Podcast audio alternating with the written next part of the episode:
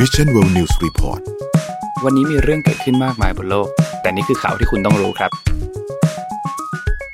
สวัสดีครับ ยินดีต้อนรับเข้าสู่ Mission World News Report ประจำวันที่ 26 มิถุนายน 2020 นะครับ วันนี้คุณอยู่กับนนท์ครับชนนท์เอ็มดีครับ วันนี้นี่นนท์ขอเริ่มกันที่ตัวเลขผู้ติดเชื้อเหมือนเดิมนะครับจอห์นฮอปกินรายงานตัวเลขผู้ติดเชื้อทั่วโลกตอนนี้เนี่ยอัปเดตตอน 11โมงครึ่งนะครับอยู่ที่9 6 9 8 2 9 คน แล้วก็ตัวเลขผู้เสียชีวิตนะครับอยู่ที่ 488,842 คนส่วนตัวเลขผู้ที่รักษาหายแล้วเนี่ยมี4 8 2 2 0 6 7 คนนะครับสำหรับตัวเลขในไทยวันนี้นะครับทางด้านสบครายงานว่า พบผู้ติดเชื้อเพิ่มเติม 4 คนนะครับรวมแล้วเนี่ยเป็นสะสม 3,162 คนซึ่งทั้ง 4 คนนี้เนี่ยเป็นคนที่เดินทางกลับมาจากต่างประเทศทั้งหมดนะครับ วันนี้มีรักษาหายป่วยเพิ่มอีก 2 คนนะครับ แล้วก็ไม่มีผู้เสียชีวิตเพิ่มเติมยังคงอยู่ที่ 58 คนนะครับ นั่นเท่ากับว่ามี 64 คนที่รักษาตัวอยู่ที่โรงพยาบาลนะครับ ข่าววันนี้นะครับเรื่องแรกเนี่ยเป็นเรื่องเกี่ยวกับเรื่องของโอลิมปัสครับเป็นบริษัทกล้องนะครับที่ตอนนี้เนี่ยได้ขายกิจการให้กับทาง JIP แล้วนะครับ เรื่องที่2ครับเป็นเรื่องเกี่ยวกับ Huawei ครับที่ไม่ได้วางระบบ 5G ในสิงคโปร์เรื่องที่3เนี่ยเกี่ยวกับ มาซาโยชิซันนะครับที่ก้าวลงจากบอร์ดบริหารของทางอาลีบาบาเรื่องที่ 4 เรื่องเกี่ยวกับอินเดียครับตอนนี้เนี่ยมีการเพิ่มมาตรการการตรวจสอบสินค้านำเข้าจากจีน แล้วก็เรื่องสุดท้ายนะครับเกี่ยวกับรัสเซียครับที่เป็นการลงประชามติในการแก้ไขรัฐธรรมนูญฉบับใหม่ ไปที่เรื่องแรกก่อนครับ เรื่องแรกนะครับเกี่ยวกับโอลิมปัสนะครับโอลิมปัสอดีตบริษัทกล้องขนาดยักษ์ของญี่ปุ่นนะครับที่เรียกได้ว่าเป็นบริษัทกล้องที่น่าจะใหญ่ เคยใหญ่ที่สุดในโลกเลยนะครับตอนนี้ได้ขายกิจการของตัวเองแล้วนะครับหลังจากดำเนินมาเป็นเวลา 84 ปี ในช่วง 3 ปีที่ผ่านมาเนี่ยต้องบอกว่า บริษัทเนี่ยต้องเจอกับความลำบากมากนะครับ เพราะว่าขาดทุนอย่างต่อเนื่องและสุดท้ายก็ทนไม่ไหวนะครับ ต้องขายบริษัทให้กับทาง Japan Industrial Partner นะครับหรือว่า JIP โดยบริษัทเนี่ยก็ได้มีการทำ MOU ร่วมกันเป็นที่เรียบร้อยแล้วนะครับทาง JIP เนี่ยคือบริษัทที่เคยซื้อ Vio ในปี 2014 ตอนนู้นนะครับที่เป็นของ Sony ขั้นตอนต่อจากนี้เนี่ยก็จะเป็นการเจรจาเพื่อโอนธุรกิจกล้องถ่ายภาพนะครับของโอลิมปัสไปยังบริษัท JIP คาดว่าน่าจะแล้วเสร็จเนี่ยภายในเดือนกันยายนนี้หรือว่าช่วงสิ้นปีนี้นะครับทางโอลิมปัสเนี่ยบอกว่าก่อนหน้านี้เนี่ยบริษัทก็พยายามที่จะลดต้นทุนพัฒนากล้องแล้วก็เลนส์เนี่ยให้อยู่ในระดับ คุณภาพสูงนะครับเพื่อให้สามารถที่จะต่อสู้ต่อไปในตลาดกล้องดิจิตอลได้ แต่ว่าโอเคสุดท้ายมันก็ไม่สำเร็จแล้วก็ไม่ได้เกิดขึ้นนะครับแน่นอนว่าปัจจัยหนึ่งที่ทำให้บริษัทไม่สามารถไปต่อได้ก็คือเรื่องของการเข้ามาของสมาร์ทโฟนครับการเข้ามาของสมาร์ทโฟนเนี่ยมันทำให้กล้องถ่ายรูปที่เป็นดิจิตอลเนี่ยนะครับที่อาจจะมากับเลนส์หรือว่าเป็นแยก body กับแยกเลนส์เนี่ยมันก็ยอดขายมันก็ลดลงนะครับ อันนี้เป็นสถิติอันนึงที่เขาเก็บมาในช่วงปี 2010ถึง2019 ก็พบว่า ยอดขายเนี่ยหายไปถึง 87%นะครับหลังจากนี้เนี่ยโอลิมปัสก็ทำการดำเนินธุรกิจต่อไปในภาคอุตสาหกรรมอื่นๆนะครับเช่น อาจจะเป็นอุปกรณ์ทางการแพทย์ อุปกรณ์ผ่าตัดกล้องจุลทรรศน์นะครับซึ่งก็ต้องบอกว่าประสบความสำเร็จพอสมควรนะครับอย่างกล้องส่องตรวจร่างกายเนี่ยโอลิมปัสก็ครองตลาดถึง 70%เลยนะครับสำหรับในไทยก็ ไม่ต้องกังวลนะครับ เพราะว่าทาง Facebook ที่เป็นเพจ Official ของทางโอลิมปัสเนี่ยเขาก็ออกมาประกาศแล้วนะครับ ว่าจะยังดำเนินธุรกิจต่อไป แล้วก็มีแผนที่จะเปิดตัวสินค้าทุกอย่างเนี่ยตามลำดับแผนที่เคยวางไว้ตามกำหนดการเดิมนะครับไปที่เรื่องที่2ครับเรื่องที่2นะครับคือต้องเล่าให้ฟังนี้ก่อนครับว่า ในสิงคโปร์เนี่ยมันจะมีผู้ให้บริการทางด้านเครือข่ายมือถือ แล้วก็คมนาคมเนี่ยรายใหญ่หลายเจ้าใช่ไหมครับ ซึ่งเจ้าใหญ่ๆเนี่ยก็จะมีซิงเทลที่เป็นเครือข่ายมือถือนะครับแล้วก็มี M1 กับ StarHub ที่เป็นเครือข่ายคมนาคมนะครับก่อนหน้านี้เนี่ยเขาก็มีการพูดคุยกันว่าเอ๊ะเราจะให้ใครเนี่ยบริษัทไหนที่มาพัฒนาเรื่องของอุปกรณ์สื่อสารเข้ามาวางระบบ 5G ภายในประเทศ โดยชื่อที่มีการพูดถึงก่อนหน้านี้ก็แน่นอนครับ มีชื่อของหัวเว่ยโนเกียแล้วก็อีริกสันนะครับ ดยในวันที่ 24 มิถุนายนที่ผ่านมาเนี่ยทางซิงเทลก็ได้ประกาศเลือก Ericsson นะครับซึ่งเป็นบริษัทของสวีเดนเข้ามาวางระบบ 5G แล้วก็เป็นหุ้นส่วนกับบริษัท โดยทางรัฐบาลสิงคโปร์เองก็ได้อนุญาตแล้วก็ให้ไฟเขียวไปแล้วด้วยนะครับ ส่วนอีก 2 บริษัทอย่าง M1 แล้วก็ StarHub นะครับก็ได้เลือกโนเกียบริษัทของฟินแลนด์นะครับเข้ามาพัฒนาตัวระบบของ 5G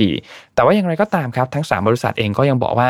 บริษัทอื่นๆ ซึ่งรวมถึงหัวเว่ยเองด้วยเนี่ยก็อาจจะสามารถเข้ามาร่วมในการพัฒนาระบบส่วส่วนอื่น ๆ ได้เหมือนกัน แต่อาจจะเป็นสเกลที่เล็กลงนะครับทั้งสิงคโปร์เนี่ยเขาวางแผนที่จะเริ่มพัฒนาเครือข่ายตัว 5G แบบ standalone เนี่ยในช่วงต้นปี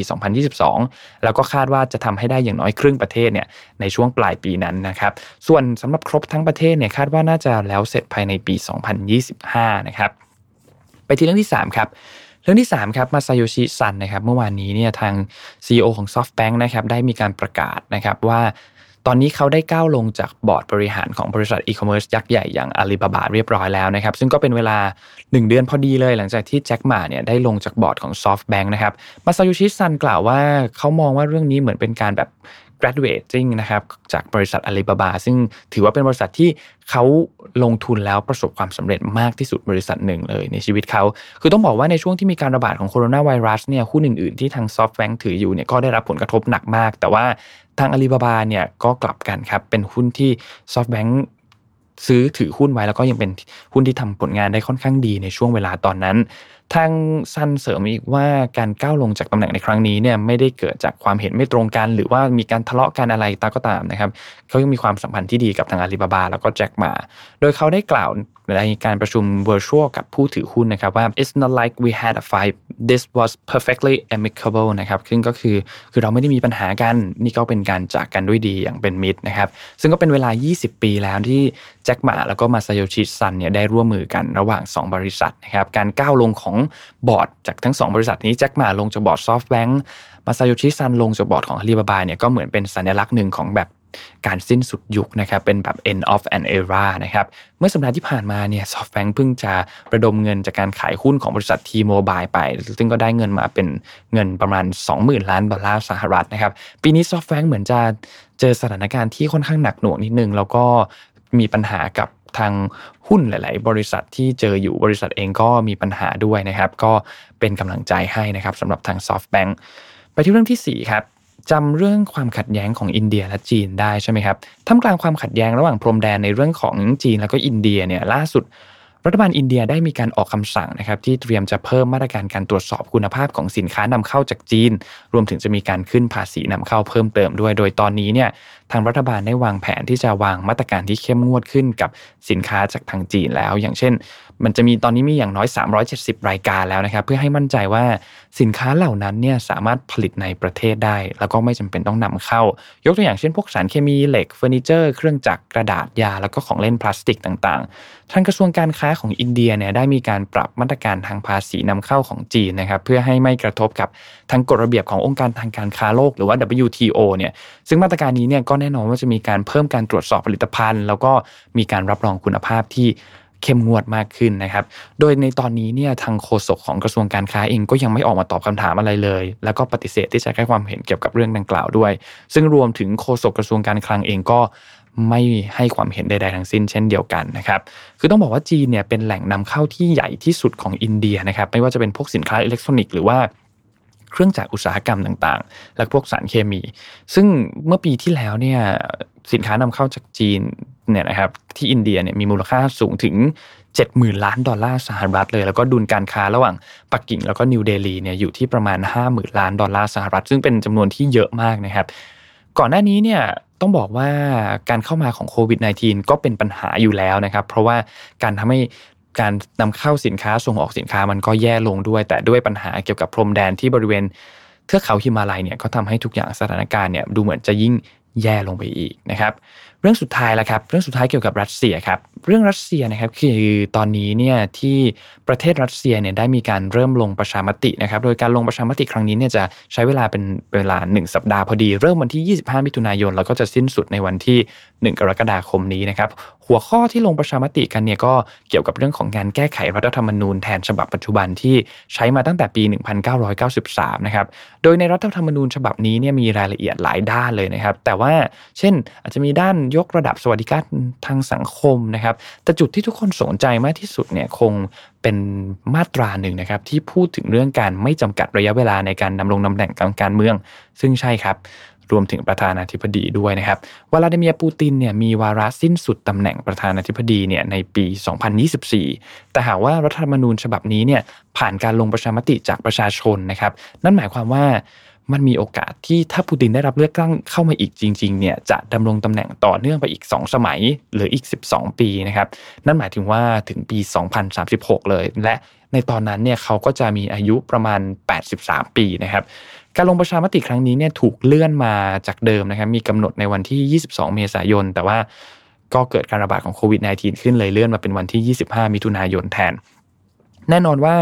ฝั่งที่เป็นฝ่ายค้านหรือฝั่งที่ไม่เห็นด้วยนะครับ ก็วิจารณ์สิ่งนี้ว่า สิ่งที่ปูตินทำอยู่เนี่ยมันเป็นการรัฐประหารทางรัฐธรรมนูญนะครับ ซึ่งปูตินเองก็พยายามที่จะกุมอำนาจไว้กับตัวเองต่อไปเรื่อยๆ จนกว่าเขาจะสามารถหาตัวตายตัวแทนที่เหมาะสมได้ หรือเขาต้องการก็จะเป็นประธานาธิบดีไปตลอดชีวิต อันนี้ก็เป็นไปได้เหมือนกันนะครับ คือต้องบอกว่า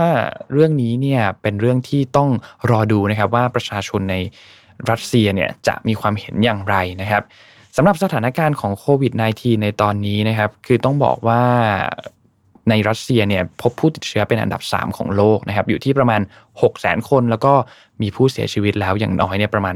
8,600 คนนะครับซึ่งก็ถือว่าเป็นตัวเลขที่สูงเหมือนกันสำหรับตัวเลขผู้ติดเชื้อ เพราะว่าอยู่อันดับ3นะครับแล้วก็อย่างสถานการณ์ดูเหมือนว่า